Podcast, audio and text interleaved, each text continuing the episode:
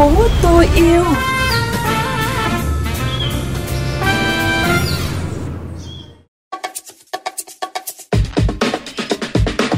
Chuyện gì đang xảy ra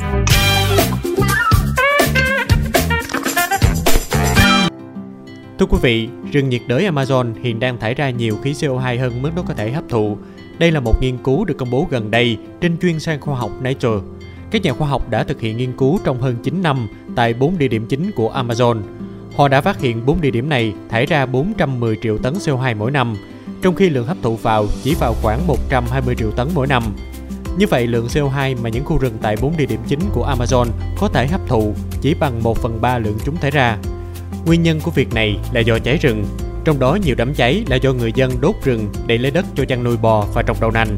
Các nhà khoa học cũng cho biết, ngay cả khi không có cháy rừng thì nhiệt độ cao và hạn hán cũng biến một phần rừng Amazon thành nguồn thải CO2 là điều rất đáng lo ngại. Không phải chuyện đâu xa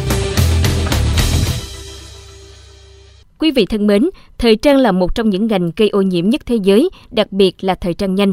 Hơn 60% sợi vải hiện nay là sợi tổng hợp. Liên minh Bảo tồn Thiên nhiên Quốc tế IUCN ước tính rằng 35% các loại nhựa siêu nhỏ không phân hủy sinh học trong đại dương đến từ chất thải của việc dệt vải tổng hợp như polyester. Bởi vậy, nếu quần áo bị thải ra và kết thúc một đời ở bãi chôn lấp, thì nó sẽ mất hàng trăm, hàng ngàn năm để phân hủy. Nghiên cứu trên thế giới cho thấy, ngành công nghiệp thời trang đứng thứ hai trong số tất cả các ngành công nghiệp về tiêu tốn tài nguyên nước và gây ô nhiễm nguồn nước, tạo ra 20% lượng nước thải toàn cầu.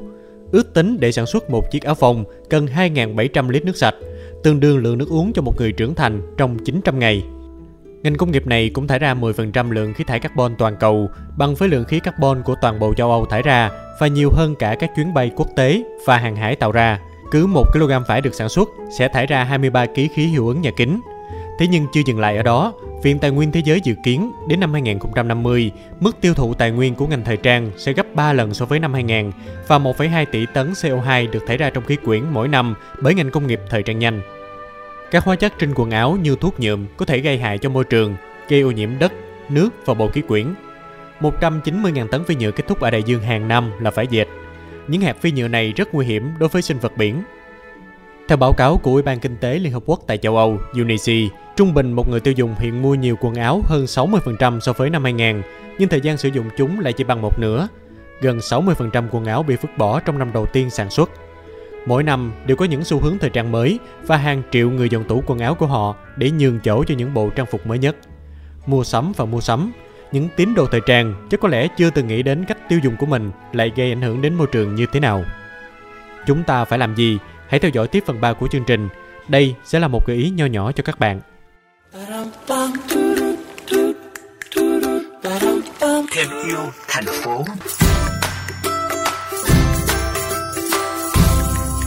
Tủ quần áo không đồng online là ý tưởng khởi nghiệp của anh Nguyễn Trung Nghĩa tại thành phố Hồ Chí Minh.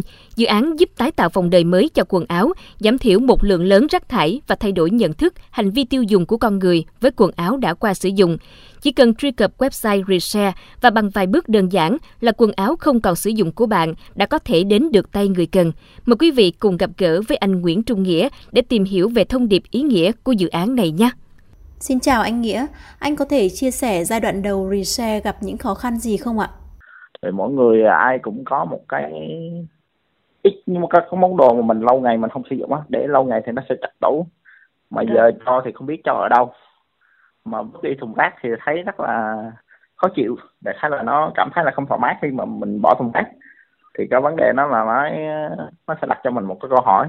Thì bản thân mình là dân công nghệ à, là mình nghĩ là mình có khả năng ứng dụng công nghệ để mà có khả năng là khai thác nó lại cho những người cần hơn à, thứ nhất là giảm thiểu có rác thải về ngành thời trang à, thay vì nó sẽ đi ra thùng rác và nó được trôn lấp hầu hết hiện tại là 70 trăm là các cái quần áo mà đi ra bãi rác là được trôn lấp nhưng mà thời gian phân hủy thì nó rất là lâu.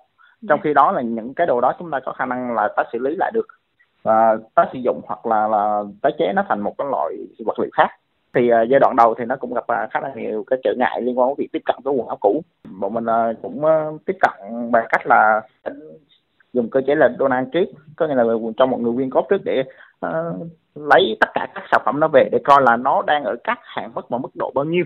Dạ. thì tại mình cũng không biết là trong cái cái đồ mọi người uh, quyên góp cho mình á thì nó bao nhiêu phần trăm là nó có khả năng sử dụng được và bao nhiêu phần trăm là các đồ mà nó đã quá cũ và không có khả năng sử dụng được. Vì tại mọi người thường hay lúc mà đi quyên góp á thì cứ tư tưởng là có bao nhiêu thì cứ cho hết vô túi. Nhưng mà qua 3 tháng triển khai thì bên mình cũng rút ra được à, khá là nhiều cái hướng để mà mà điều chỉnh cái việc này. Và thứ nhất là à, cũng uh, giáo dục lại cái cái người quyên góp á, là họ sẽ nên phân loại trước. Cái nào mà à, tái sử dụng được thì ưu tiên còn cái nào mà không sử dụng được thì các bạn để để riêng. Cũng gỡ về cho bên design nhưng mà design sẽ có cái hướng để xử lý cái những cái đồ độc. Vậy Reshare đã quyên góp phân phát được bao nhiêu sản phẩm? Và trong dịch Covid-19 thì Reshare có bị gián đoạn không ạ?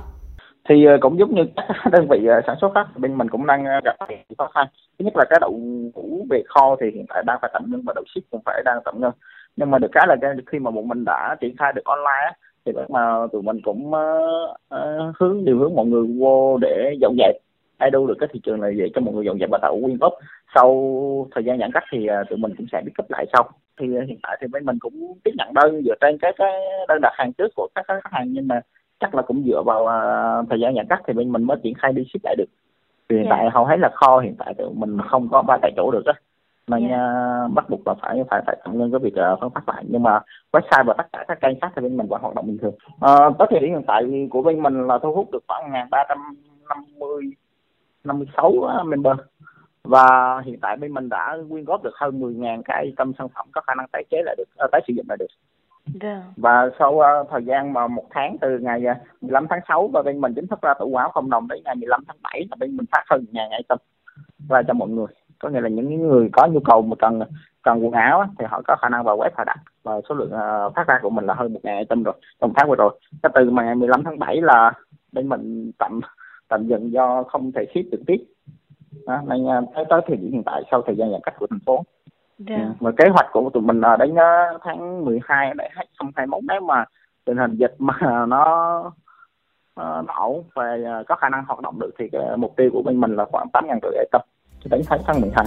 Vâng, xin được cảm ơn anh. Quý vị thân mến, đến đây thì thời lượng của thành phố tôi yêu ngày hôm nay đã hết. Xin chào tạm biệt và hẹn gặp lại trong các chương trình lần sau.